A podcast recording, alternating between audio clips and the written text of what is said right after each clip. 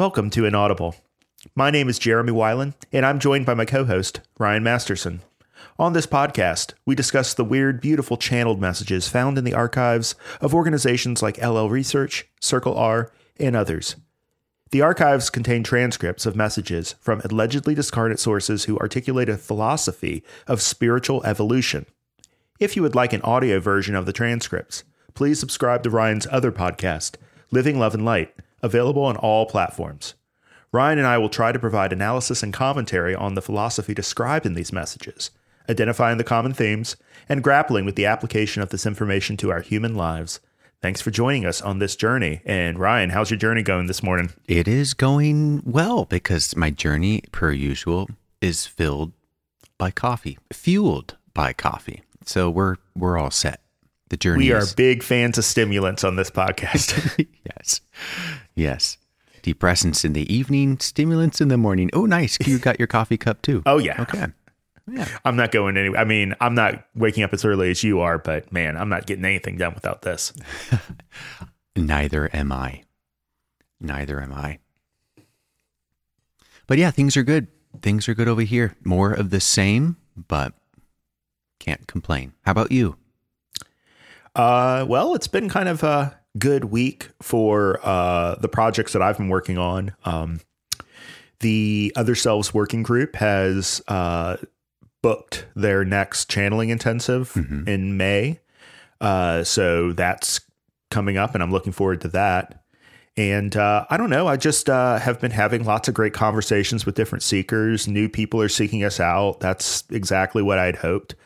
Uh, so it's just cool to find to to have people find us, and they always they almost always are like ready. They're ready to do something, and it's not my place to say what they do. It's just that it's cool. It's really really uh, uh, validating, and uh, it gives me a lot of hope to see other people reaching this awareness on their own terms, and then finding us. You know. Like Yes. it's not about finding us so much. Uh, it's about the awareness that they hold. But by finding us, we become aware of it. You know. Yes. Well, there's something special. I, I continue to get occasional, occasional messages on the Living Love and Light podcast about someone just happens to find it and thoroughly enjoys the sessions. And I mean, that's not me. That's just, that's reading the messages. It's constantly like, wow, this message hit me hard this time, or boy, this message was relevant. And it's, I found that it is, uh, it's a very small, very small group of people. And every now and then I'll get a comment and I'll, I'll kind of know like, oh, this is going to be a new addition to that small group of people who consistently watch or listen. And, um, because for whatever reason, these messages are coming into their lives at this very opportune moment or the, just the right moment, right? The planets are aligned. They're ready for, they're ready for whatever it is these messages offer. And, you know, they resonate, they gravitate towards it. And so I'm sure it feel, it might feel like that when you, when you, cause I know you talk with more people than I do. Um, I wonder if it feels like that when you when you reach out to someone. Well, in the same way that you reached out to me, you know, it's like we connected eh, because of where you were at in your life, which is you've been on this path for a while, but I was just getting started. But I was ready for that connection, you know. And so finding someone like you, it's it felt like a felt like a godsend, you know.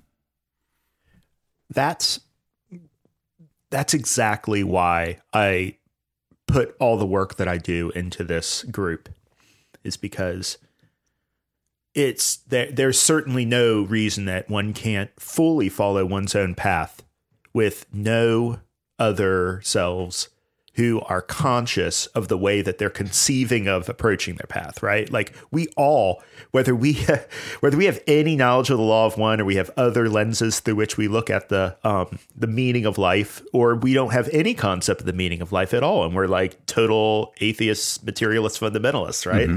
Uh we are all deep we are all actually evolving we're all actually working on our lessons Yeah. whether we're aware of it or not Yeah. and so it's just great to find people with whom you can have this like like uh conversation about what's going on through the lens that you're looking at it. It doesn't make Yes. the lens right or wrong. It just makes communication possible, right? Yeah. And it just helps you sort through it just helps you sort through the things you have to sort through. And every everyone goes through this who's on a spiritual path, whether it be a new Christian, they've got questions about the Bible, they got questions about the the teachings of Jesus, you know, or whether you uh um you know, if your spiritual journey evolves, say you're a Christian and you convert to Islam, you're going to have questions about Muhammad. You need people to talk to to help formulate your own answers about pinging ideas off of people and picking up what resonates, dropping the rest, and continuing forward on your journey. So, Absolutely. yeah. Yeah, and um, you know, like we're not supposed to take our own spiritual temperature for sure. But the more that we can have honest and direct conversations with people who are on the same path, the more we can see our reflection. Mm. The more the things that we're working on inside that are so hard sometimes to get a hold of can be reflected back to us and other people. And then that makes it a lot more tractable to work with. In fact, I think that's one of the subjects we're going to get into when we start talking about dreams. Mm-hmm. Right? Mm-hmm. Um, oh, sorry, not dreams, but Guidance. synchronicity. Oh, synchronicity. Yeah, I saw that Yeah. note. I saw that note you wrote on the Google Doc. I'm like, ooh, I like. It's been a while since I've felt a a synchronicity, and there's part of me that's bummed because every now and then one of those will happen, and I'm like, oh, it's just a, it's a powerful moment for me. It's completely subjective, right? But it is a powerful moment. And uh, maybe six months ago, I was talking with an old drum instructor of mine who was doing a career change. He was getting out of finance and he was trying, or I'm sorry, he was getting out of music teaching and into finance. Very similar path to what I did. And um, he was having synchronicities just stack up in his life. And, but he didn't have a word for it. And so he was telling us about all these interesting coincidences. and I said, no, these are called synchronicities. And these are, in my perspective, these are cues that you are certainly on the right track, you know, or whatever move you're making, it's something you should lean into. That that's been my subjective experience, but Right. But he, even he could recognize those weird coincidences that were li- coincidences that were lining up in his life as he was making this transition. So I wish I would get one of those. it's been a while. Yeah. Well, um, we will uh, we'll get into a mechanism by which you might be able to uh, achieve that. Ooh, okay. I'm down. So, uh, without further ado, Yes. Uh, let's let's go ahead and jump into this conscious channeling session from LL Research.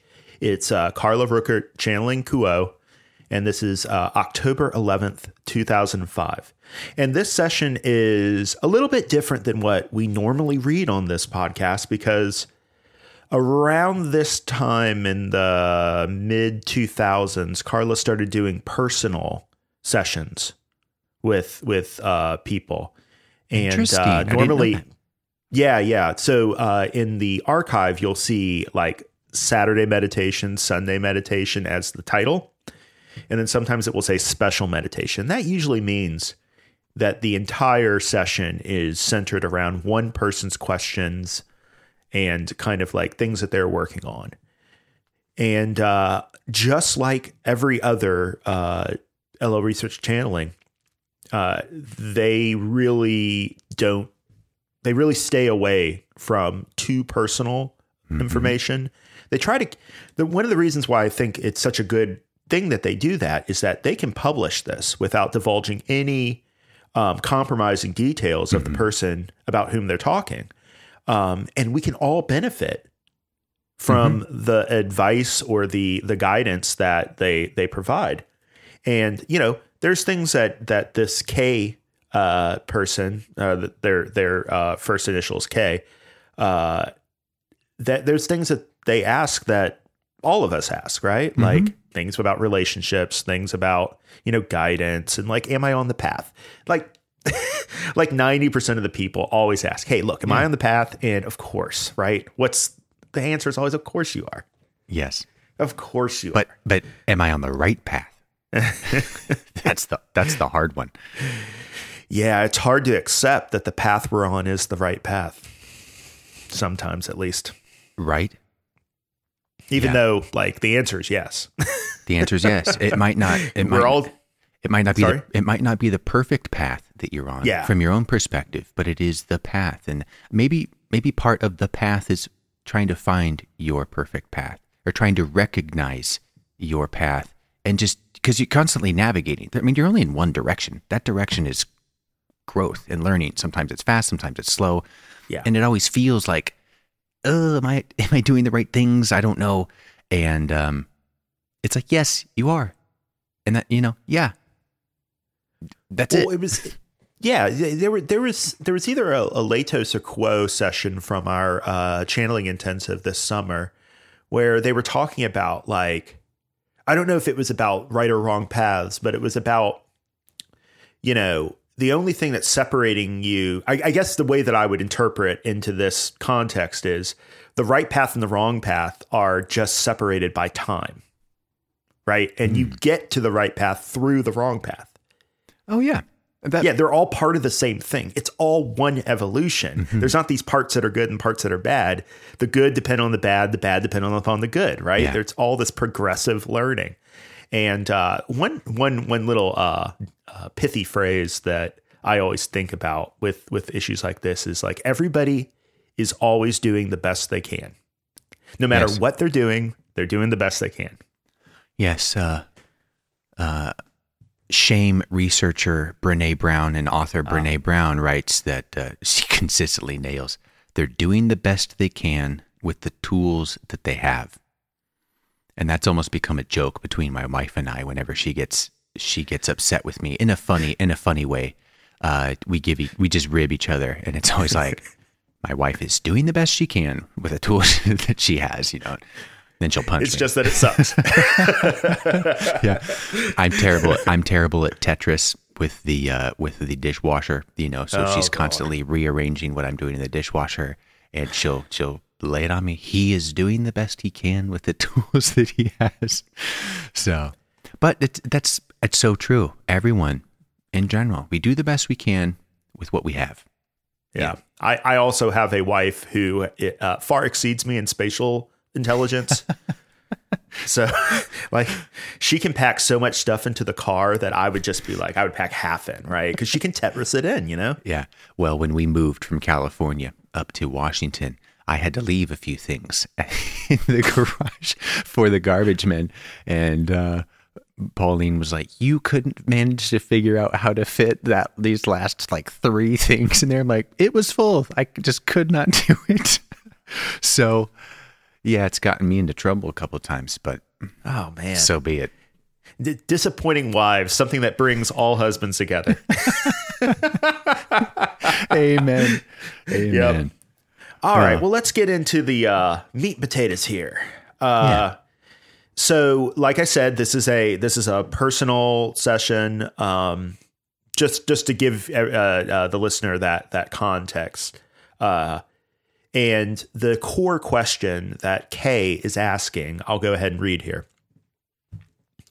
I have felt very frustrated in that I do not seem to be able to more directly access my own inner guidance, intuition, or spirit in a more specific way. Could you please comment and provide any advice on how to increase this aspect of my knowingness? This issue leaves me feeling somewhat devoid of a guiding influence in attempting to do service to others and feeling unsupported at times. Can anybody relate to that? I know I can. Mm-hmm. Yeah. So uh, we'll, we'll we'll skip over the the usual introduction introductory sections here, uh, and let's just start right after that. As we take up your query on guidance, we would note that the guidance system which belongs to you, and indeed that guidance system which belongs to each entity who seeks, is both a very substantial and firm part of your system, and one that is closer to you than your breathing and nearer to you than your very heart, and also a delicate and subtle influence. So we would comment in various ways. Our first comment is that the system of guidance that is yours is not an importuning or encroaching presence. It does not of itself shake you or act as a kind of alarm clock that will on its own awaken you or alert you. It must be sought and asked for its help. This is a simple fact, and yet it is one which has often been that which is overlooked by those who seek. Uh, I think it's time to stop and just put underline that because I think this is the first and maybe the most important concept that I want this uh, recording to be about. Guidance has to be asked for. It doesn't mean that you're not getting guidance when you don't ask for it, right? It just means that uh, on the law of one path, we try to uh, take, we try to participate more in our own spiritual evolution. We're always evolving. The idea is to participate in it more consciously. That's kind of how I conceive of it. And so, this way of asking for guidance is a way that you take charge of uh, uh, your needs. We all need help. Mm-hmm. It doesn't matter who we are, it doesn't matter how quote unquote advanced we are. We all need help. And it just seems to be one of these concepts in seeking that in order for us to receive something, uh, some guidance, some assistance, uh, we have to first ask for it. We have to think to ask for it. Yeah, I don't have much to add to that. Um, well, the only thing I would say is that this sounds a lot like Ra's concept of a planetary calling. You'll have to explain that. Sure. remind uh, Yeah. So Ra, Ra says that uh, Confederation entities that come to assist the planet uh, can only do so as a result of the implicit calling for uh, help that the planet is registering. Yes. Now, it's important to recognize that the calling is mostly subconscious, right? Yes. Like it's it's underneath the surface of what most people are talking and thinking about. But and that and that's where I think the important the magical issue is because when we can make that calling explicit through things like prayer, through things like asking for guidance, through things like paying attention and looking for signs we're starting to take more of a role in that. And that doesn't mean that we're always going to get great uh, insight or all of the clues are going to be completely and immediately helpful. It means we're starting to build this relationship, a relationship with deep mind, a relationship with our greater selves. Mm-hmm. And mm-hmm. it's not just about getting uh, benefits consciously right now in our lives it, it's important to recognize that this is the part this is the start of a relationship with with parts of yourself that you may not have had a handle on before mm-hmm. that you may not have known how to address within yourself mm-hmm. and uh, it's also uh, an opportunity to express humility and to recognize you know those of Ra say understanding is not of this density yeah so we're not going to like like we've said many times in this podcast we're not going to like brute force like break the code right? We're going we're, we're not going to intellectually solve it. Uh, at the end of the day we need to it's it's best if we can recognize that our participation um, in our spiritual evolution implies that it's not just about us our conscious waking selves. There's a greater community involved a community that's within us a community that's without us and, you know, is the distinction really that important? Hmm. It makes me wonder what Kay was going through to feel the need to ask this question. Like, because I know that we've talked in the past about emotion and how emotion can serve as a as a cue. At least that's what I took from it. Emotion can serve as a cue that this is a challenge that you need to lean into this is if this makes you happy well this is a direction you should be moving. Um, and we all have those gut feelings you know that inner voice that you may listen to or not. Some some people's inner voice has more chatter than others but yeah. we all have that inner voice or that gut. So i wonder what kay was going through to be like yo i can't figure out where to go. What direction?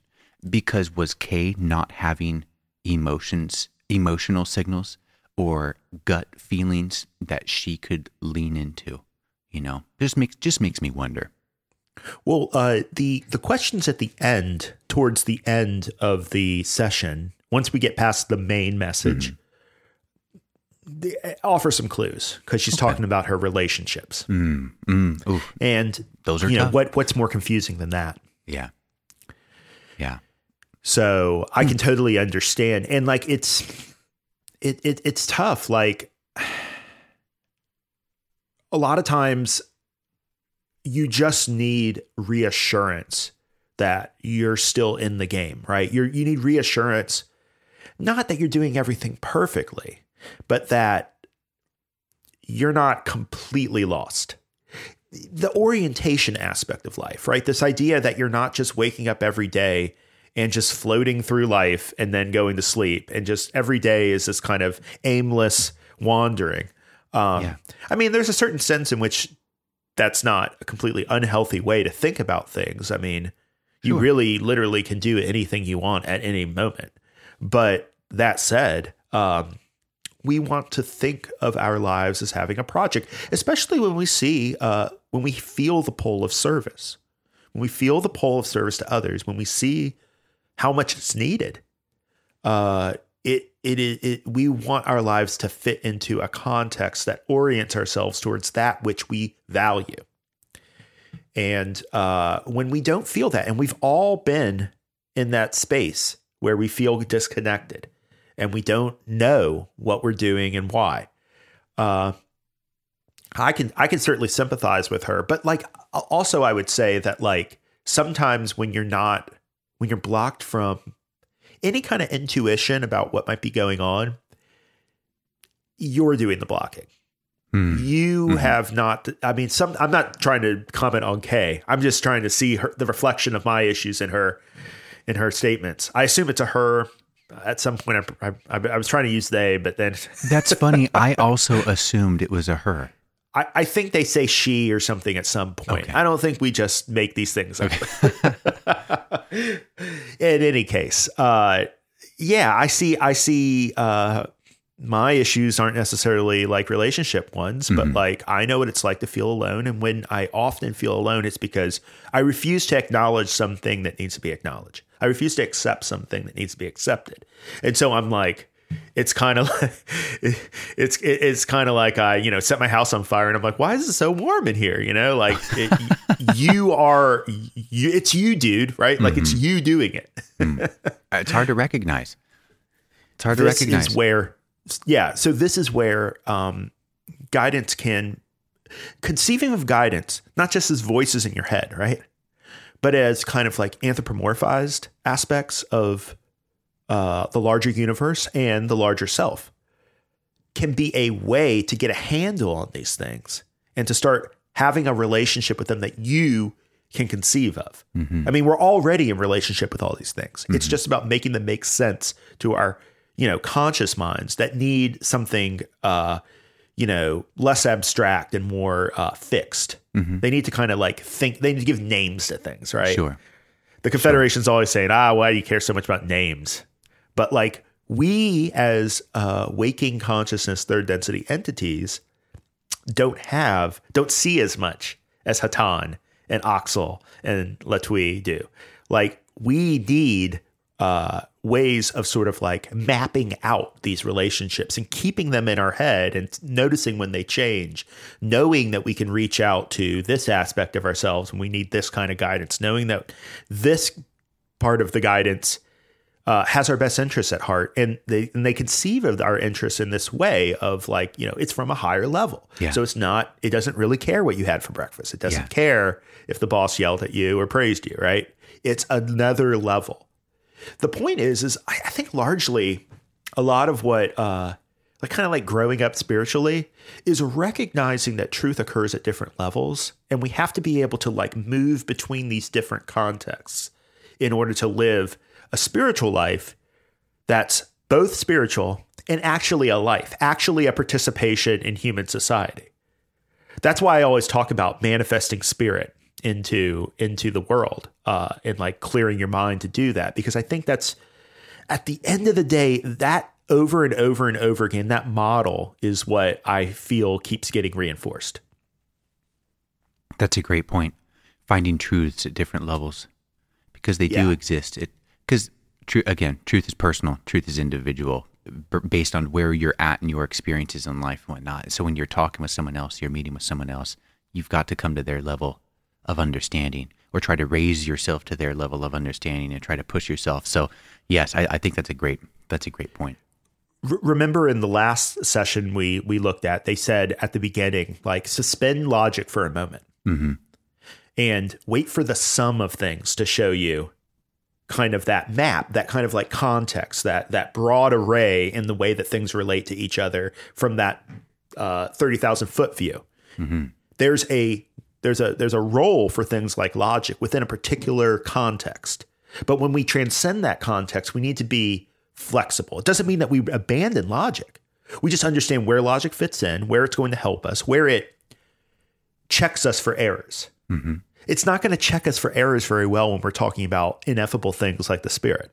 Yeah. It's not going to, and so like uh, we we need to be. I, I feel like a lot of the competency we're looking for is one that can move between these different levels and always have a self that we can that we can recognize when we do that. Yeah. Yeah. Well, let's keep reading. Keep uh, Yeah. keep pushing on this one. You want would you can you continue? Sure. Would you do the honors? Guidance is an energy, which is so much a part of you that it came into enter sorry, that it came into incarnation with you. Yet it comes from what this instrument would call the time, space, or metaphysical universe, or creation that interpenetrates the physical universe which your body and your mind enjoy at this time. It is not a part of space time or consensus reality. It remains, it remains firmly fixed in the metaphysical or spiritual universe. Consequently, a short prayer will alert the guidance system that you are ready to receive information. Indeed, it is a good idea at the very beginning of each day to ask for the guidance system to get turned on and left on for the day. It will naturally, and as a part of the experience of sleeping and dreaming, work with the dreams and the impressions that you receive upon awakening. You do not have to ask for guidance to speak with you in order for it to work with you during the dreaming and sleeping processes. However, when you are awake and functioning with the brain that is part of space time, working in problem solving mode, then it is well to request that guidance be able to speak to you. A simple request is all that is all that is needed. It does not have to be said out loud. It can be strictly mental. As long as your mental processes are such that you are able to make a clear and distinct request, without speaking out loud. If there is any doubt within you at all concerning this point, we would suggest that you go ahead and speak out loud. What do you think of that, Ryan?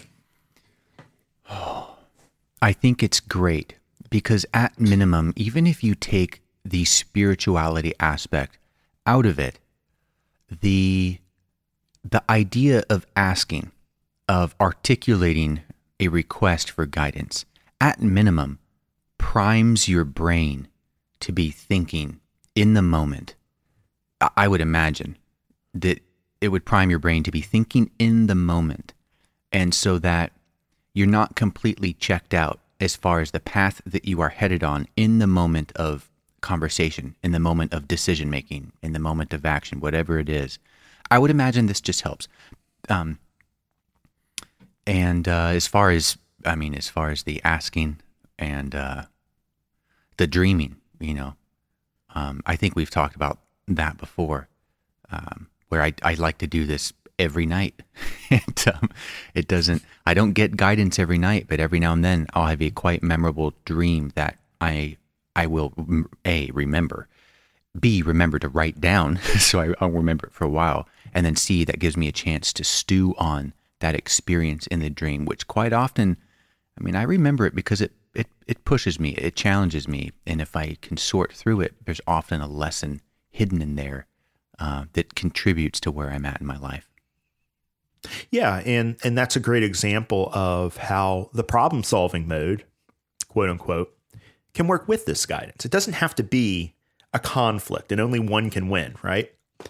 Um we we uh we first ask for this guidance, so we open ourselves up to it, whatever it is. And that kind of openness and receptiveness is a big part of uh like what makes it like this really powerful spiritual thing. Um, it's a very archetypal stance. Um, and like once we open ourselves to it, we sort of register in our own heads, register in our lives our need for this, uh, the calling that we're making, essentially.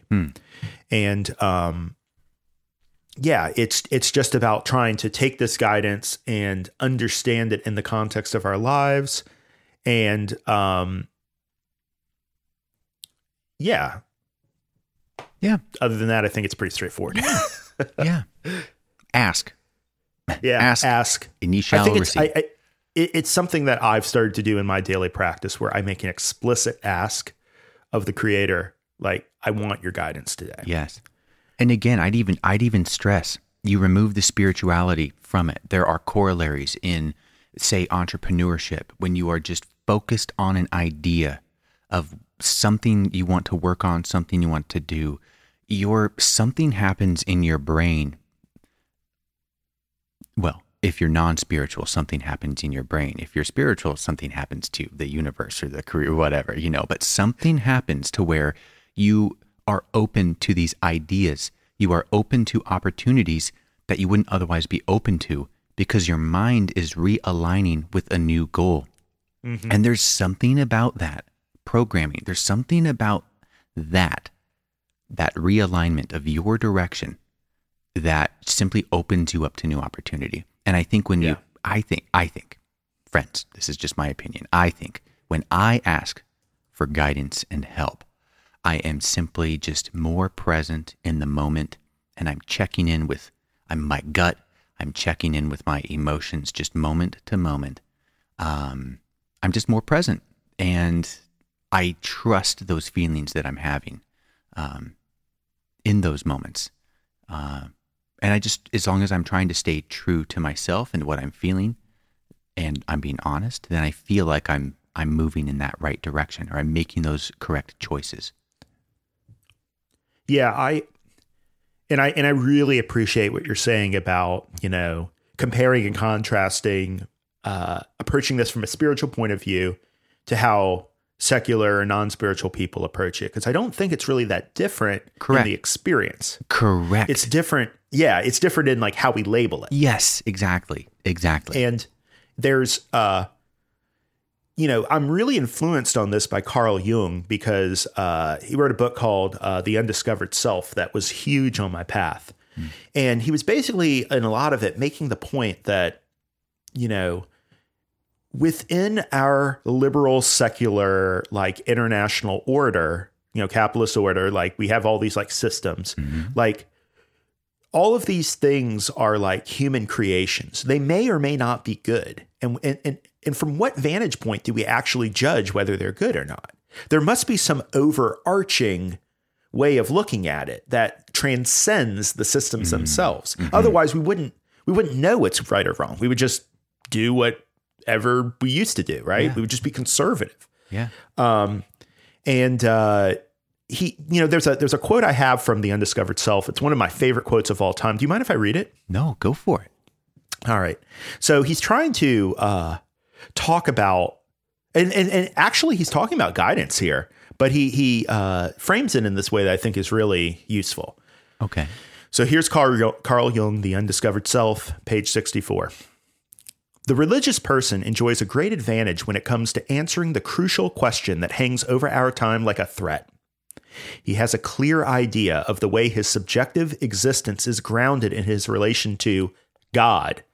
I put the word God in quotes in order to indicate that we are dealing with an anthropomorphic idea whose dynamism and symbolism are filtered through the medium of the unconscious psyche. Anyone who wants to can at least draw near to the source of such experiences, no matter whether he believes in God or not. Without this approach, it is only in rare cases that we witness those miraculous conversions, of which Paul's Damascus experience is the prototype. Hmm. That religious experiences exist no longer needs proof, but it will always remain doubtful whether what metaphysics and theology call God and the gods is the real ground of these experiences. The question is idle, actually. It answers itself by reason of the subjectively overwhelming numinosity of the experience. Anyone who has had it is seized by it and therefore not in a position to indulge in fruitless metaphysical or epistemological speculations.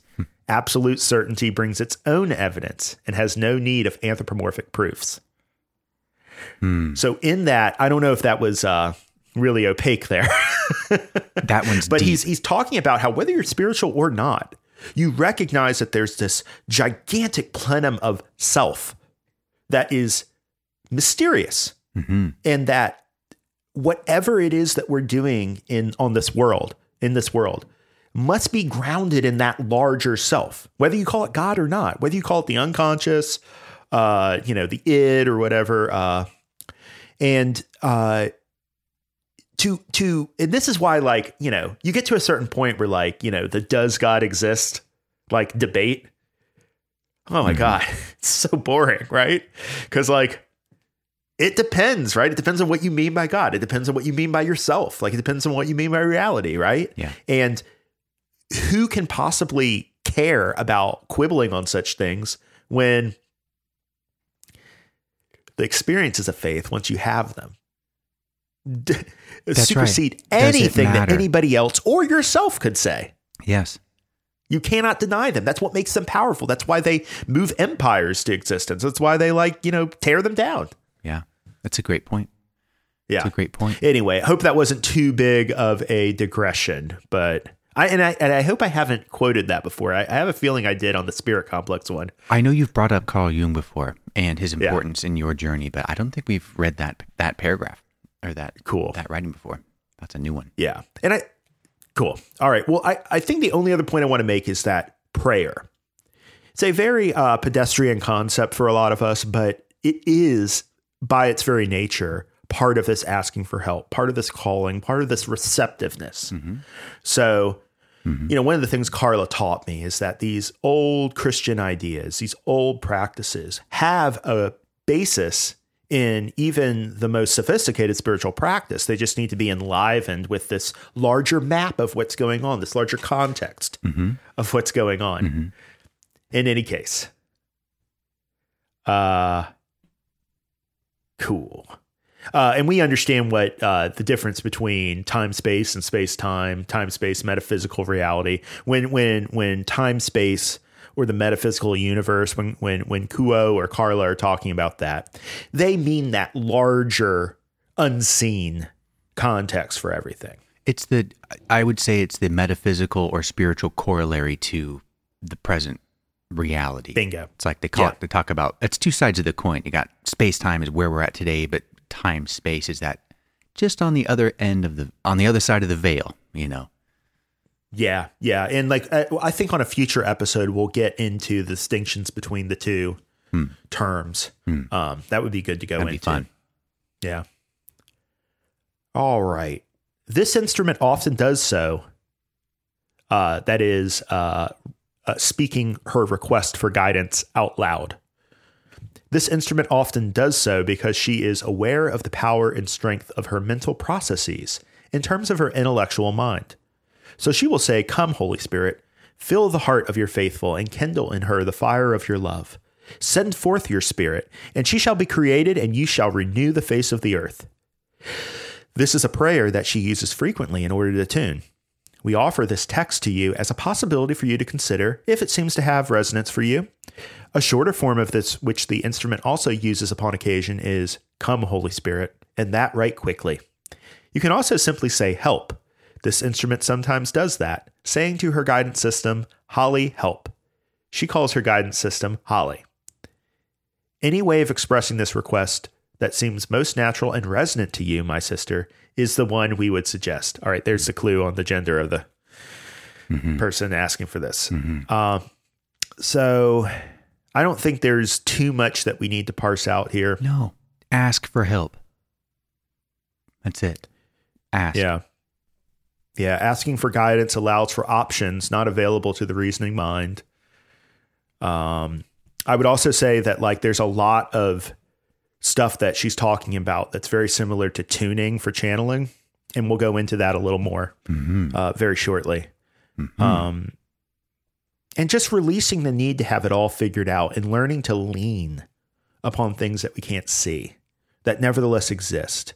I mean, that's kind of what faith is. And, and that's why it's so powerful because you're leveraging unseen resources.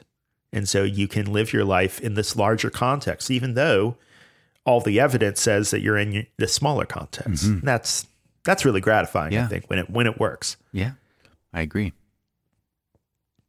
It is not only at the beginning of the day that this request may be made effectively. At a time of your choosing, when you have a bit more spare time, shall we say, at a time of your choosing, when you have a bit of spare time, shall we say, that can be used to make more firm contact with your guidance system, you may sit down, rest, and clear your mind, and then repeat any of those prayers which we have offered as examples for your resources in this wise. When you wish to inaugurate an actual conversation with your guidance, we have two suggestions for your consideration. They may be taken literally. They also may be taken figuratively, and the essence of the suggestions used rather than the form. The first suggestion is that you sit down with a pad of paper or a computer keyboard handy, and after clearing your mind, inaugurate a conversation with your guidance.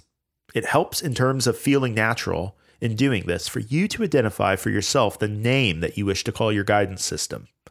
This instrument, for instance, as a mystical Christian, identifies her guidance system as the Holy Spirit, whom she long ago nicknamed Holly, feeling that it had more respectful and more personal that is more respectful and more personal to have a human kind of name rather than simply calling the guidance system the Holy Spirit, which is a generic term. Each gui- each person's guidance system is unique, and so consequently when you simply call upon guidance, you're calling upon the generic version of guidance, which is helpful but not as helpful as calling forth or evoking your personal guidance. Um, so this is really interesting. Um, I uh, do not invoke guidance in this personal way. Hmm. And it reading through this uh, session again has kind of made me wonder whether I should change my practice. Although I would also note that uh, I definitely use the essence of these suggestions, right? So mm-hmm. I, I definitely have concepts of my guidance uh, because I need them for uh, channeling preliminaries, but they don't really I, I can't possibly think of a name for them. was, At least one hasn't occurred. To me. I was going to ask you. My, uh, first of all, I love that she's named her Holy Spirit Holly. That is that is that That's is, very Carla. That is very fun. Um, but yeah, I wonder what I would name my Holy Spirit. I'm gonna have to think about that. Well, just like uh, coming up with concepts of who my guides are, the visualizations mm. that I do. Uh, it was a lot of work. It was a lot of deep uh, work with rigorous honesty, trying to get impressions that could then be built upon. Hmm. But I don't think it needs to be like that for most people. Uh, it probably doesn't even need to be like that for me. Like, you know, what what do you feel like calling them? You can always change it. You know, like yeah. Well, maybe just just trying to for a moment recognize that they they are a part of you, but for a moment separate them out as if they are somewhat separate providing advice yes. to you that it's not some internal thing that you're looking for it's kind of an external stimulus or an external recommendation on on you know on what's going on in your life or where you should be going yes by taking these things out of the self and thinking of them as separate concepts we make them uh, uh, able to be worked with mm-hmm. able to be talked to um, you know yeah.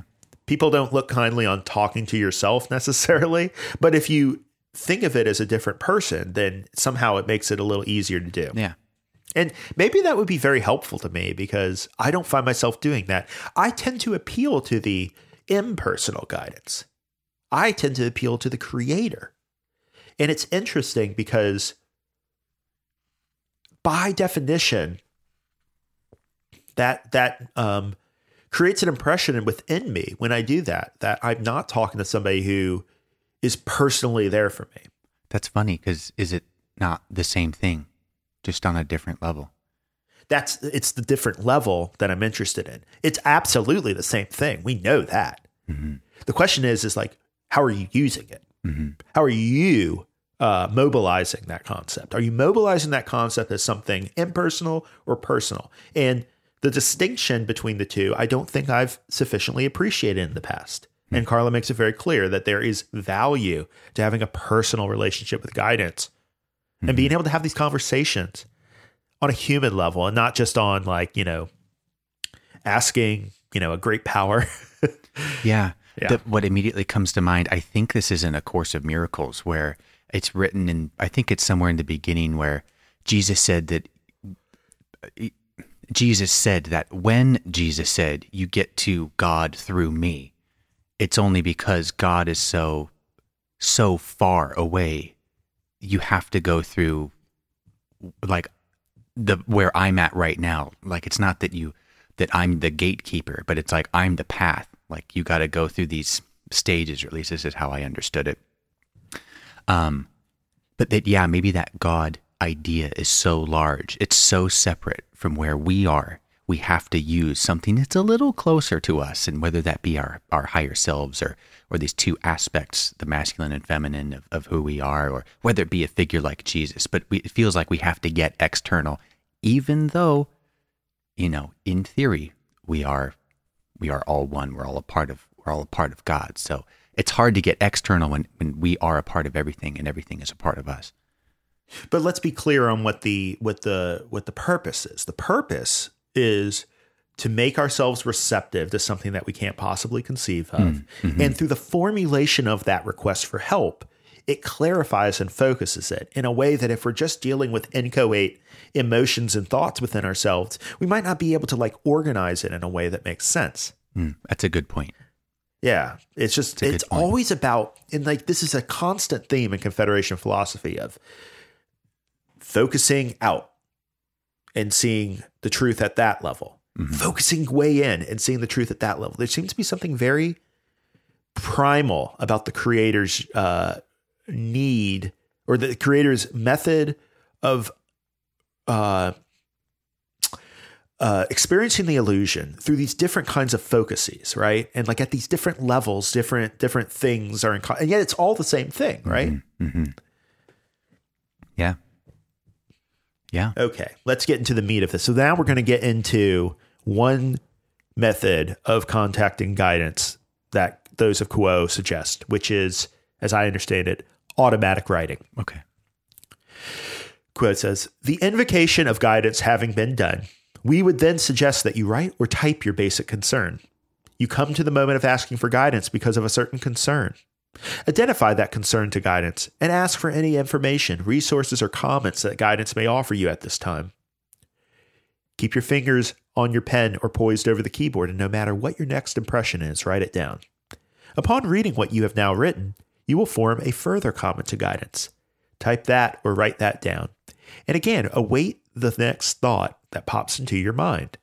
When you begin getting that thought, again, without comment, criticism, or questioning, write down what you were impressed with. Again, read what you have received. Form your next question or comment and write that down. In this way, you are staying safely within your guidance system, which is protected and is completely within your etheric or electrical body. It is a protected and safe procedure as long as you are focusing completely within these parameters. This is the first way of becoming able to feel more concretely anchored within your guidance system and more specific in your ability to receive information from guidance. I think this is great. I think this is great. I, I should try this. I should. I should try I this should too. try this. For people who don't know, this is how Conversations with God was written. Um, great, Yeah. a great series of books. Um, but this is how that was written. Dude just started writing, and it felt like it wasn't him who was writing. It felt like it was something else coming through him. So, um, wonder what an interesting experience that would be. You know? Yeah, I would. Um, so I would throw a, another detail into here that I don't know if. Uh, I think Carla would would also say this, but I can't be one hundred percent sure. So take it with a grain of salt. This is more Jeremy's thing, but like when they talk about uh, the protected nature of this activity, right? hmm there I, I I see something very specific there. Uh, remember, there is a uh, rule about channeling that you never do it without at least three people involved. One channel, at least one channel, and at least two other people holding energy. hmm And uh, the reason for that is that you're trying to bring through information that's generally useful to people. You're you're trying to bring through the highest and best that you can, but it's not just for yourself. This automatic writing is for yourself. It is not like d- notice in here there's nothing that says that you should publish this on a site and you know build a cult out of it right like they are just talking about your personal work and that's very important because you're not doing outer planes work where you're trying to contact you know uh, ra or, uh, or or Laitos or any of these uh, entities you're just working with your own resources. When you're working with your own resources, you're protected. You are not entering into a situation where a special uh, uh, psychic greeting or uh, any kind of like that uh, danger, so to speak, uh, is at work. Uh, th- this is just you being a person, you being an entity, a mind, body, spirit complex, and this is uh, this is your domain. Noted. Noted. And I and I in that last part, uh, this is the first way of becoming able to feel more concretely anchored within your guidance system, and more specific in your ability to receive information from guidance. Both of those things are important, I think. That anchoring is what we all crave, right? It's not that we have we don't need necessarily to have it all explained and have it all be clear. We just need to have that feeling that feeling that Carl Jung was talking about of being anchored in a bigger context than the, you know, craziness I see when I open my eyes every day, right? Yeah. And and uh and like we said, uh the specific request is not just about making the request specific. It's about making your concept of what you're asking for specific and thereby sorting and uh, cleaning up your thoughts about it. By doing that, you help yourself just as much as by receiving the outside information, I would say. Yeah. No, I agree. I agree. And I would I would also reiterate or stress that point of needing an anchor. Um, Yeah. it's hard to be a, a ship afloat at sea without without any control, you know, or without any frame of reference. It's uh, yeah, those anchors are important. They are. And the foundation anchor, I think, is the the one that you do uh, when you meditate. hmm That that that is, I think, where everything starts on your path. I think the Confederation may agree with you, which is why they reiterate it still. You, You know, know. they may agree with me, but they may have some like slight quibble with how I phrased it. So this is true. I, yeah, take it with a grain of salt, and you know, consult your guidance. Yes. Yes. All right. Well, let's move on to the second way. Yeah. This one's interesting. Uh, Yeah. So Q'uo says the second way we would suggest to you is somewhat more complicated, but we feel that in your case, my sister, it may be well to take the time to go through the basic procedure for creating for yourself a place for inner work. This instrument has done so and has found it helpful. It is a procedure that she learned from an entity who was teaching principles which he had learned from the so called Silva mind control technique. It is not a faithful reproduction of such techniques, but it is, in fact, an alteration of those techniques that this instrument has found helpful. We will use this instrument's technique in explaining to you the basic process of creating what this instrument would call a place of working. Just a little aside here. This is straight up what LL Research teaches for channeling preliminaries. The whole point is to visualize for yourself a place of working so that then you can engage in something that's distinct from everyday living and hmm. therefore magic, magically empowered. Hmm. Uh, creating this distinction allows for you to live a mundane human life, but also be able to like dip into those areas of spirit and have each be pure hmm. recognizing that it's all one thing, right? We are making that distinction not because they're separate, but because we want to make that distinction in order to use this this this self in a polarized way, right? well, creating a different space that is distinct for you to do, say, spiritual work or internal work. Um, this makes me think of when professional athletes are getting ready for their getting ready for the game and there's a ritual that each athlete each dare i say good athlete goes through so that by the time the uh, the game starts they're in a very different mindset than they were just two or three hours before or the day before, whatever you know, whatever the time is. But it it feels different. It feels very different when you're um, when you create that space for yourself and you stay consistent with how you're approaching that space. So, and I think I think actors do this, but like getting themselves into character, they come up with, I believe, systems so that they can, on a dime, become the character that they've been working on, uh, because they're in a different mental space. Yeah. Uh, who knew that the jocks and the drama kids were so magically potent? Right. Others just, I guess it's good to it's know true. there are lessons to be pulled from everywhere. You know. It, it's totally true, and like, yeah, and like, it's funny how people find this out for themselves. They're not taught this usually; they figure it out. Yeah. And you know, on the on the on the loose end, it's uh, pure uh, superstition, right? Yeah. oh, like I have to be chewing this gum when I go to bat, or, you know, but like that's a very, very unsophisticated version. Uh, they can also do much more sophisticated stuff, like just put themselves in a state of mind. Yeah. There's an old football movie. It's in I think it's in the 70s or 80s. But um but in this movie one of these one of these football players has got to go in for surgery and one of his teammates is talking to the doc saying like doc you don't want to do this surgery tomorrow at 3 p.m. That's game time. And over the course of this guy's career, like he's, you know, he's going to be prime. You don't want his body and mind in that.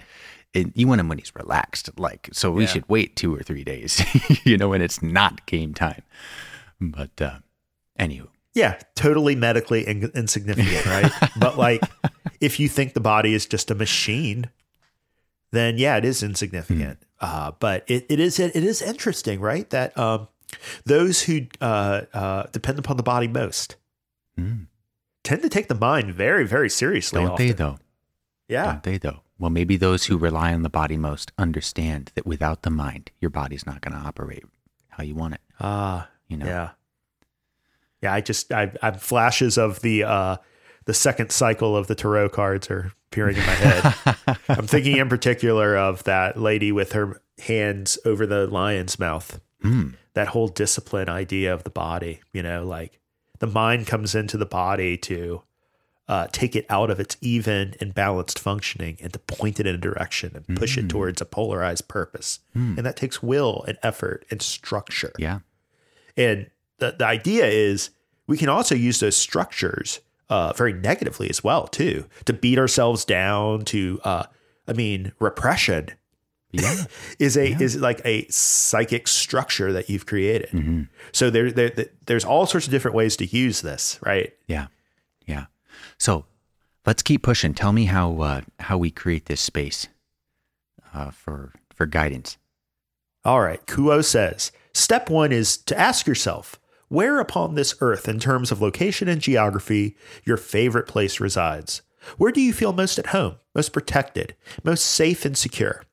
When you have that location firmly in mind, then we would proceed to step two.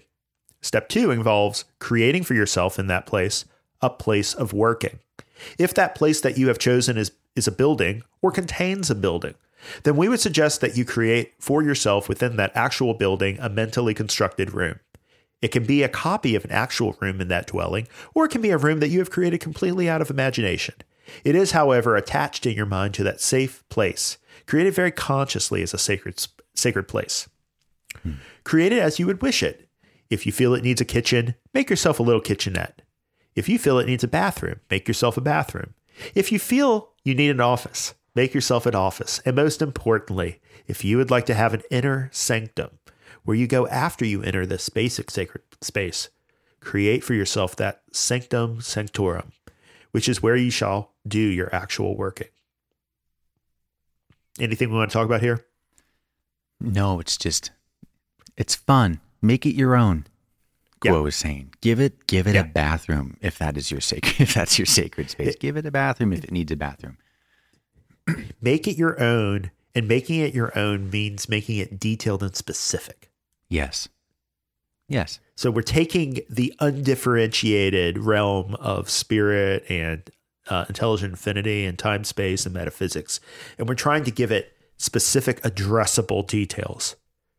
So that we as conscious being it, in time space in dream state we don't need this. Hmm. But here we do. Mm-hmm. Mm-hmm. Before you go any further create for yourself every comfort every convenience and every amenity. For instance this instrument feeling that she wanted the comfort of all of her information at hand created for herself a room in which there was there were office files a desk a computer and so forth. So that she would know all the information that she needed to do her work would be on hand and if at any time she wished to consult any of that information, she could go mentally to the filing cabinet and ask for the appropriate documents to be given to her. In fact, this instrument has never opened that filing cabinet, for in spirit there is no literal need for such. However, because it helps to create a sense of safety and security for this instrument so that she can do her work better. She has this office which she has furnished with her favorite kind of rug and her favorite kind of office furniture, her favorite kind of lighting, and so forth. The goal here is not to create a specific kind of workspace, but to create your ideal workspace. So let this ideation and visualization process be as long as it needs to be and as careful and detailed as it needs to be in order for you to create a very recognizable, safe, and sacred working space. So, like, just a comment here, like, I, I was saying that, you know, these details allow you to work with it consciously and kind of imagine yourself in a in a in a room and all that. Mm-hmm. Uh, but it only needs to be as detailed as it needs to be. Yes. So, like my working space has very few details, but I'm not going to go into it because it's part of my process, Yeah. and I need to keep that private. But uh, you know, it's really about. Here's the thing. When you are doing this design, when you are doing this imagining of finding your guidance, right? You might think that you're engaged in a complete like mental creation from scratch and that you're just making things up and you don't know whether what you're getting is real or not, right? Mm-hmm. And the point is is like you're not going to know that. You can only go on feeling. And so that's why this is such a good exercise apart from the visualization because it's one of the first and most clear ways that you can start working with your own sincerity and honesty with yourself. Whether or not you do any channeling or anything like that, like that, the ability to touch into that part of yourself that cannot be denied, uh, is part of awakening. That's Just a great point. Full stop. Yeah. it's a great Yeah. point. Q'uo continues When you have all other details attended to, we would ask that you create in your working space, whether it be one room or whether you have created an inner sanctum, two doors, one on either side of a central screen. The screen is a way of objectifying within your mental processes the visualization process of doing your spiritual work. The doors on either side of this central screen represent the openings to the Holy Spirit, as this instrument would call this energy, or your guidance system. In order to balance your request for guidance, the door on the left of the screen represents the masculine energies of guidance. The door to the right of the central screen represents your access to the feminine portion of the energy of your guidance system. Create for yourself your most comfortable setting, sitting, resting, or standing position for doing work.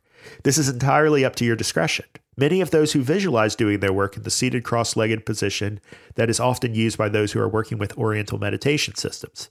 This instrument uses a recliner as her visualized most comfortable seating.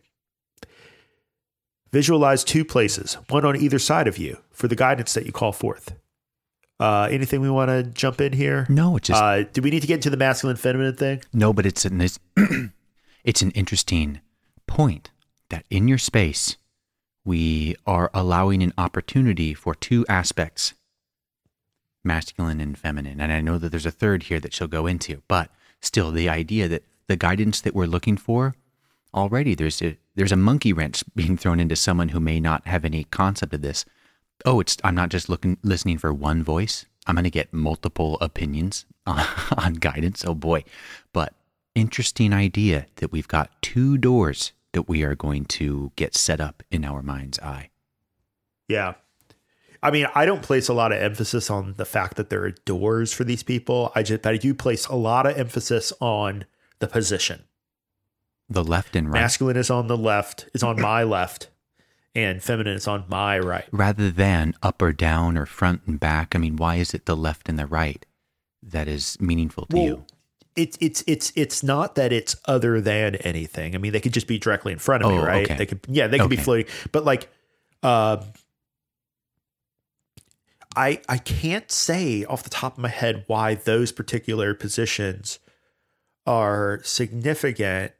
Um, and, it, and it's funny because I, I if if it, if I were doing this from scratch without Carla's guidance, I would normally think that the feminine would be on the left and the masculine would be on the right because the feminine is more of the attractive, you know, quote unquote negative. The the masculine's archetypally positive and radiative.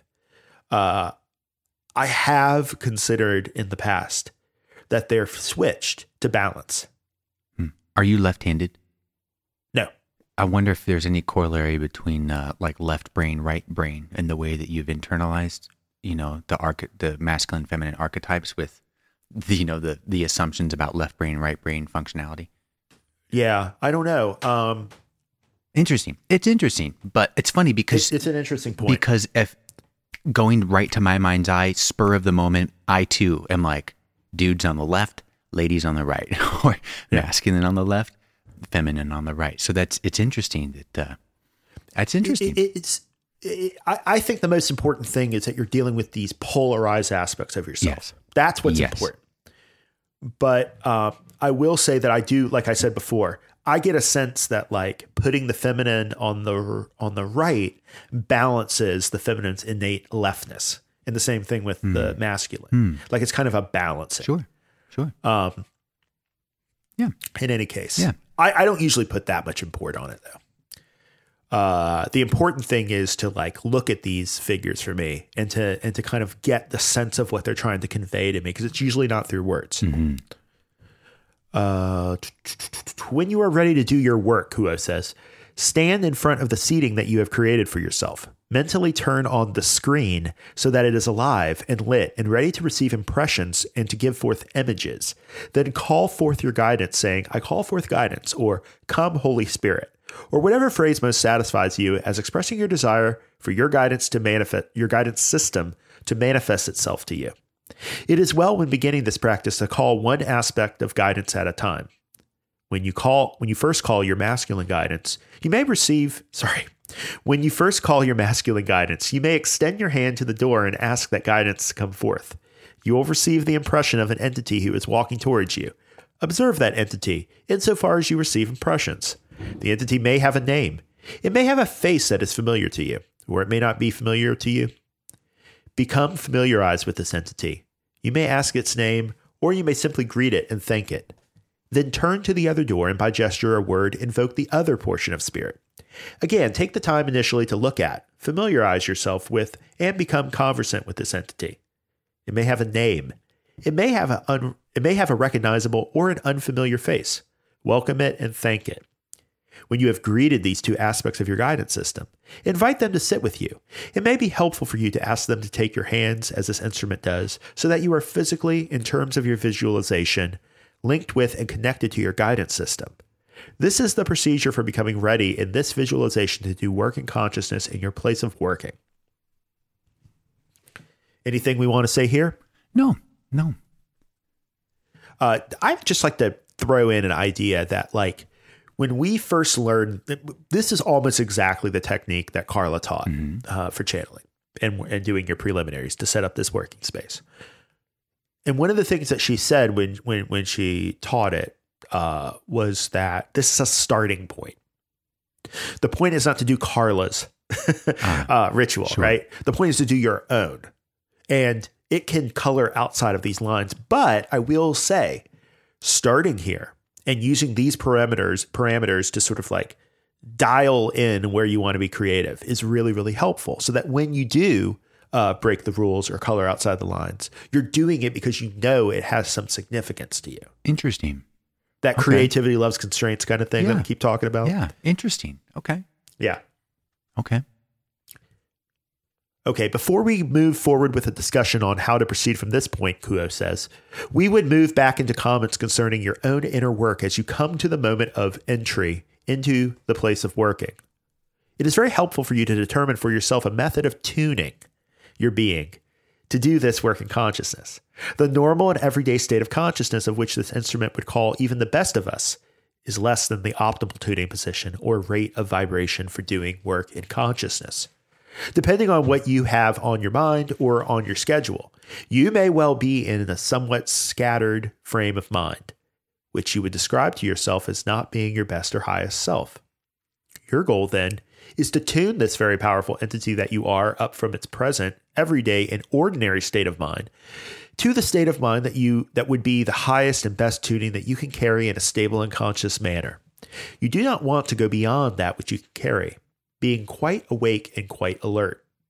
But you do wish to do the work necessary to sharpen and hone your true self so that you are expressing the highest and best version of who you are when you come to the moment of contact with spiritual guidance that is yours.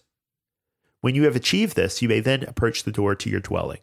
If you do not actually have a dwelling in your favorite place, then you simply need to construct the outer walls of the sacred space as a boat on the water, a cabana on the sand, or whatever fits in the environment you have chosen for your magical work. I probably should have stopped paragraph before this Oh, paragraph, okay. but um, anything we need to talk about with the tuning? Obviously, the the the channeling parallels should be clear at this point. Yes. Yes. Um, it, it feels like just one of those things that takes some reps and some practice, you know, because this this is new for me to read. It's like, ooh, I should Yeah. give this a try. I wonder what. Um, it's it would be nice to build yourself a little checklist as you're first starting, you know, as you're first starting to to try this out. Yeah. Yeah. I, you know, yeah, I- I guess a checklist would be good. I would want a checklist when I was starting out, even though now I'd be like, ah, you don't make it a rote, you know, routine or anything like that. Sure. But like, in a way, you are making a rote routine. It just needs to be your routine. Yeah. Yes. Yeah. It- but I, I would say that like the practice of daily meditation is going to help you understand when you are bringing your highest and best. Because that's not always clear to people. Hmm. It's not always clear to me. Uh, but I know that when I'm able to get quiet and really sit with the full being that I am and not just thinking about, you know, the details of the day and whatever, it's possible for me to see myself in a much uh objective is the wrong word, right? But like you could you could see yourself a little bit more clearly. You could see some of the virtues uh that don't come that don't get used very often in normal life. And that's what you want to bring to spirit. That full self that has all those virtues that so often are go un, they go unappreciated in life, right? Yeah. Yeah. Just takes practice. Yep. Okay. Yeah. When you are satisfied that your tuning is complete, Q'uo says, you may then ask for the keeper of your sacred space to come forward. This is a convention which this instrument has learned from the practices of the spiritualist church. We are not suggesting that you create a seance atmosphere or that you will be speaking with inner spirits of any kind. However, the convention of having a gatekeeper is a powerful and helpful one to our point of view. It is the gatekeeper that the responsibility, it is to this gatekeeper that the responsibility for guarding your back is given. Therefore, when you are tuned, ask for your gatekeeper to appear. You will not know what this gatekeeper is like until you ask.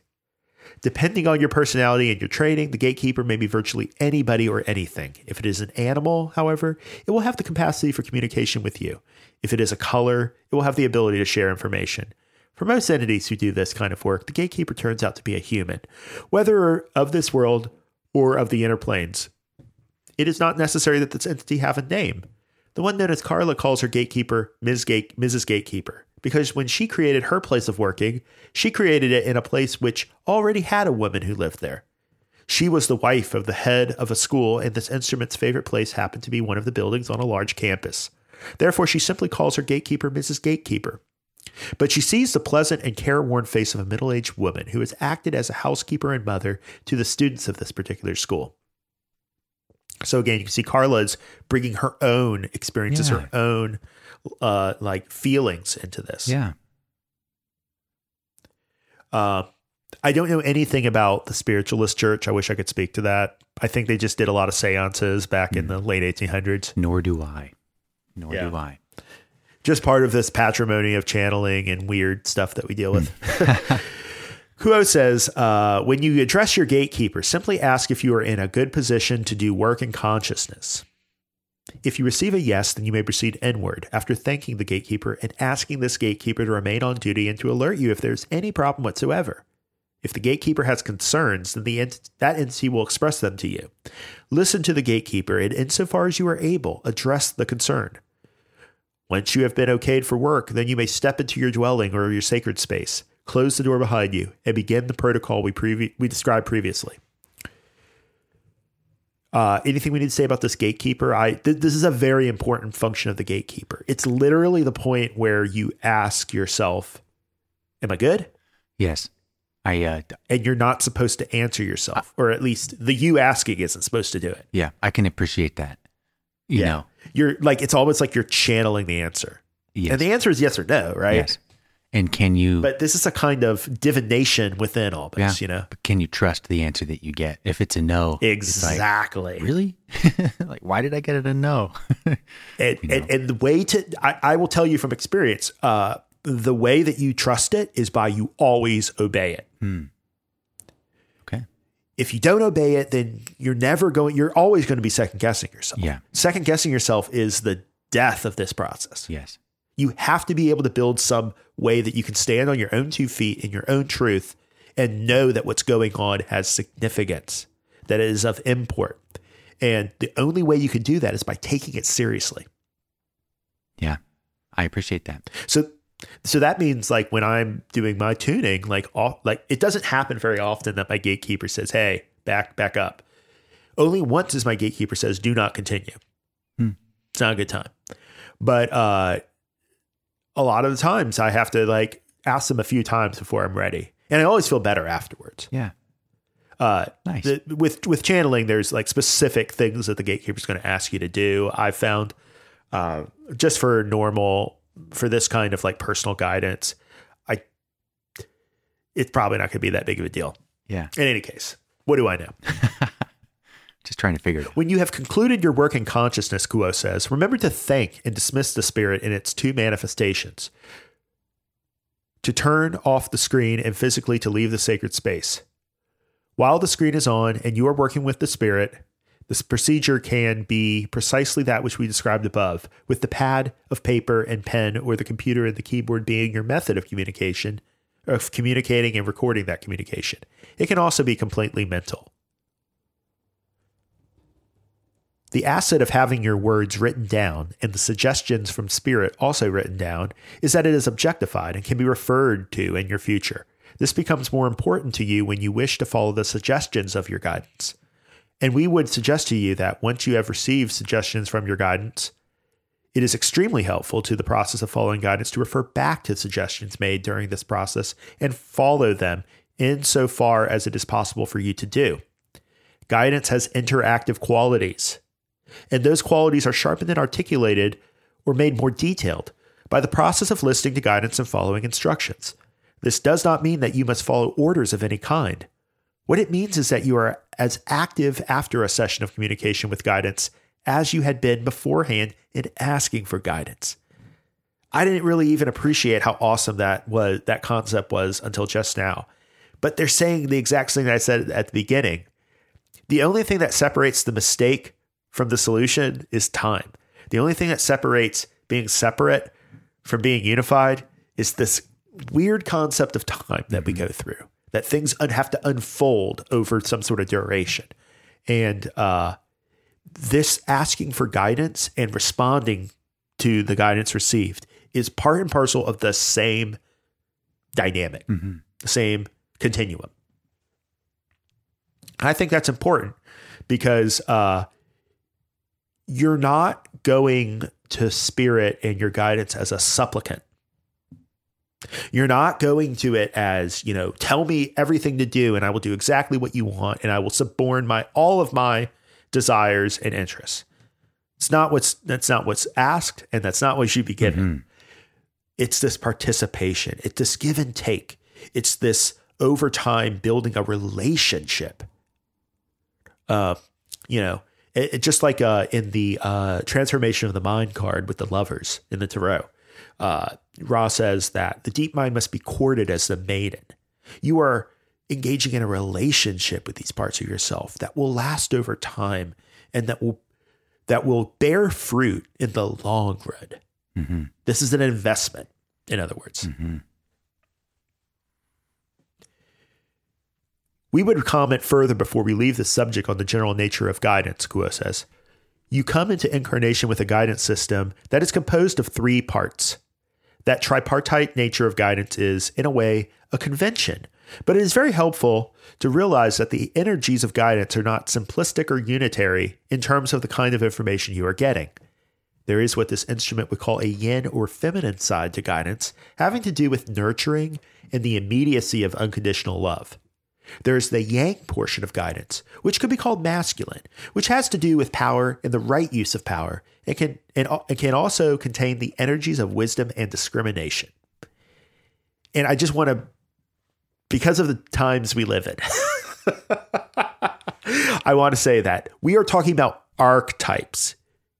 We aren't talking about literal males Yes. and literal females. Yes. we all have both male and female within ourselves. The point is, is that when we work in these polarized ways, the masculine and feminine can can can draw out uh, the, the the the distinctions in that unified approach that are sometimes helpful when we're trying to gain a balance. Because in order to balance, you have to go to the other side, right? So I just want to, I just, and I would, if if this is something that the listener in any way finds offensive, uh, like I would, I would, I would read some Carl Jung, I would read some uh, philosophy on archetypes, or uh, contact me and we can have a conversation about it because. You know, even in in this in this era, there are people who are even identifying as neither masculine or feminine, and I don't want them to feel alienated by this. I want them to understand that this is a tool to be worked with. It's not a way to limit yourself. You know what I mean? Hmm. It's not a way to make you feel that you don't fit in. It's just a way, like, it seems that third density consciousness is a lot about this. We talk about polarization, service to self, and service to others, but polarization more broadly is this kind of way that we build power through imbalance, right? You push the ball, you push the rock up the hill because when you hit the lever, the ball will roll down. And th- that creates the dynamics. Yeah. Well, I appreciate the um, um, the idea that yes, masculine and feminine does not equate to men and women. It refers to archetypes, and these two, I guess, archetypes exist in different proportions in everyone. Um, and yeah, they're very, you know, they're certainly interesting archetypes to uh, to learn about. But um, but yeah, Yeah, we make our personalities by pulling bits and pieces from each of them and putting them together in a unique combination. Yes. And one would hope that men and women can find balance between the two archetypes in each of ourselves, right? Our own. Well, it's important to find Yeah. it's important to find balance. period. Absolutely. and I think Q'uo uh, introduces a little bit of nuance in the next part. In many systems of magic, philosophy, and religion, these two energies are switched. And what we have described as feminine energies are assigned to the masculine or negative or yang energy, and vice versa. It does not, to our mind, much matter how you define the qualities of masculine and feminine, yang and yin, negative and positive. It is more important by far that you see the dynamic between love and wisdom and so forth. So looking at hmm. these things in a polarized mm-hmm. manner, so you can see their their extremes. Yes. And you can understand their character more, right? Yes. Their nature. Q'uo continues, the third aspect of guidance which with which you are naturally endowed could be described as androgynous or sexless, in that it is the it, in that it is that common ground which unifies guidance. It is also that energy which is most closely aligned with the process of moving within that shuttle, which is your spiritual nature to bring to you. From the resources of your deep mind and the inner planes in general, those energies which are most helpful to you at a particular time. It is not necessary to give this third entity a habitation, a place, a seat with you, and so forth. It is far more necessary that you come into contact with the dynamic of masculine and feminine, yang and yin, positive and negative. In your very body, mind, and spirit, you unify this dynamic. But it is well to invoke spirit if you so if you if so you do, in a way which specifically honors and respects the dynamic of love and wisdom in your guidance system. I think that pretty much speaks for itself, huh? Yes. Yes. Very much so. Uh, The, the only thing that I think is of note that I didn't even notice until now is that they are identifying the the third androgynous, sexless part with the shuttle of spirit. Hmm. Mm-hmm. That's an interesting detail that I never noticed. Because I actually do incorporate this aspect into my uh, working working Yeah. place. Interesting. Yeah. Yeah, and they also talk about consciously invoking spirit. So it's interesting that they're talking about spirit in context of all of this. Yes. Continuing, you have other aspects of your guidance as well, which you have accreted to your essence within incarnation because of the work that you are doing, the service that you are providing, the purity of your intentions, and the sheer beauty of your soul. It is unknown at the beginning of an incarnation what your guidance shall blossom into by its end.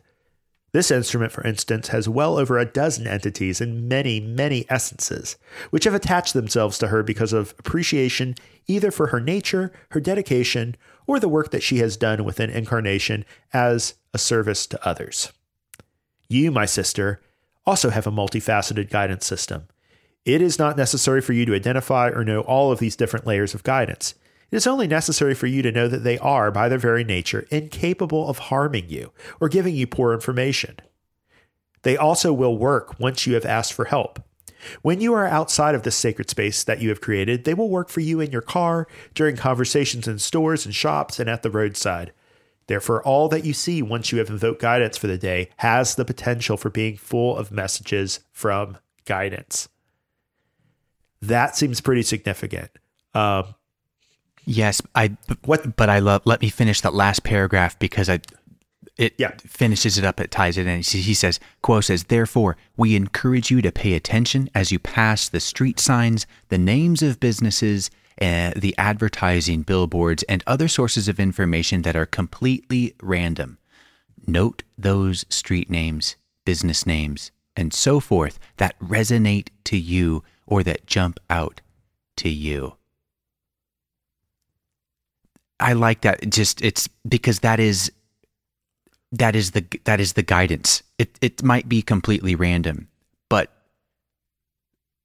but with how you how are, how you are now primed now that you've asked for guidance and you've gone through this progress process certain things are going to jump out to you and you're going to make connections and you're going to make inferences and, and you brought up synchronicity earlier you're going to start having these experiences that feel like you are getting explicit guidance or or palpable tangible guidance rather than just those maybe those uh, squirrely ethereal feelings and intuitions that you might have had earlier.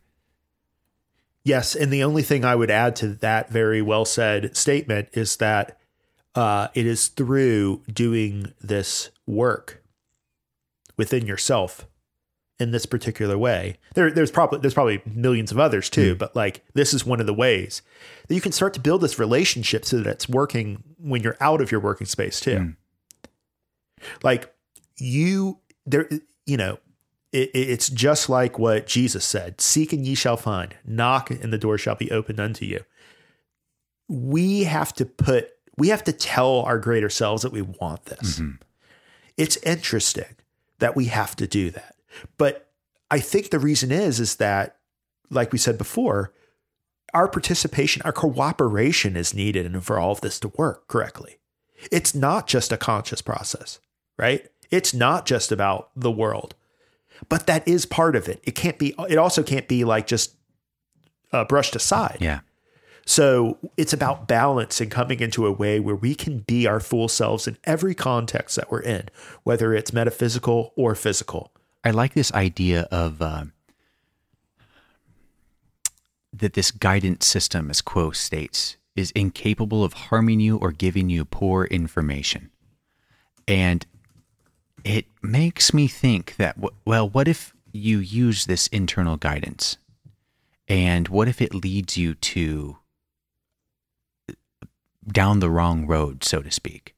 And it leads you to this huge conflict. Well, maybe there's a chance that that is what you needed that that is actually maybe what you one of the things you signed up for pre-incarnation.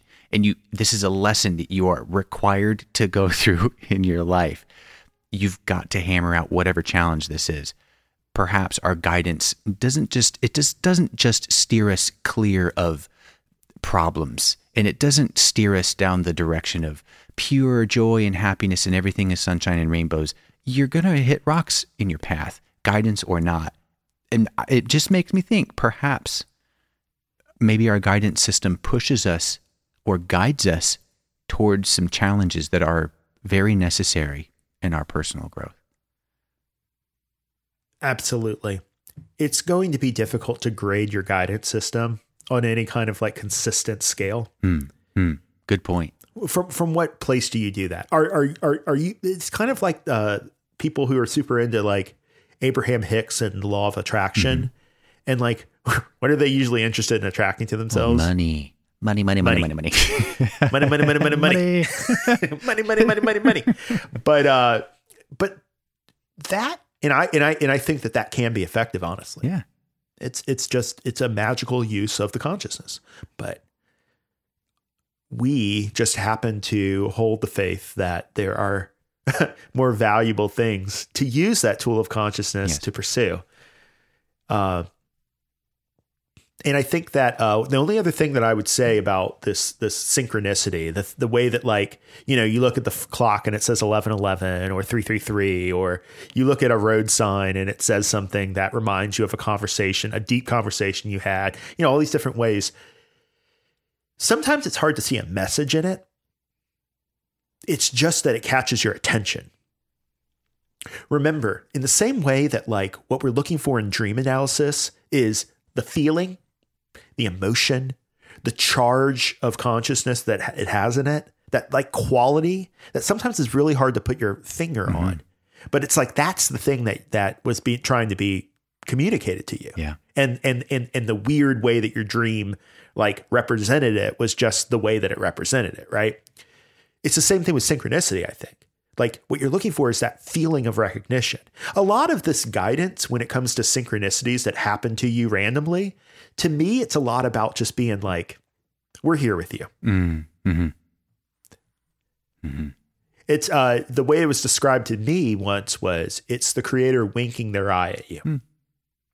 And so it doesn't need to be necessarily a discrete message that you process and act upon. It can just be a way of reminding you of the greater context in which your little life operates. Yeah. That itself is useful. Remember, it's all about perspective, points of view, focus out, focus in. We're trying to like be flexible as these different scales manifest, these different purposes manifest in our life at these different levels. It's all one thing. But because we are incarnate and we have this monkey brain that wants everything to be binary, uh, we have to be flexible. Mm-hmm. Yes. Well, I'm certainly going to give these a try first, I yeah. I'm definitely going to try this uh, this writing exercise, and I think in uh, in my meditation, I'm going to try this visualization to create a workspace. I have never done that. Um, I'm going to give that a try. I, I would encourage you and the listener to try this.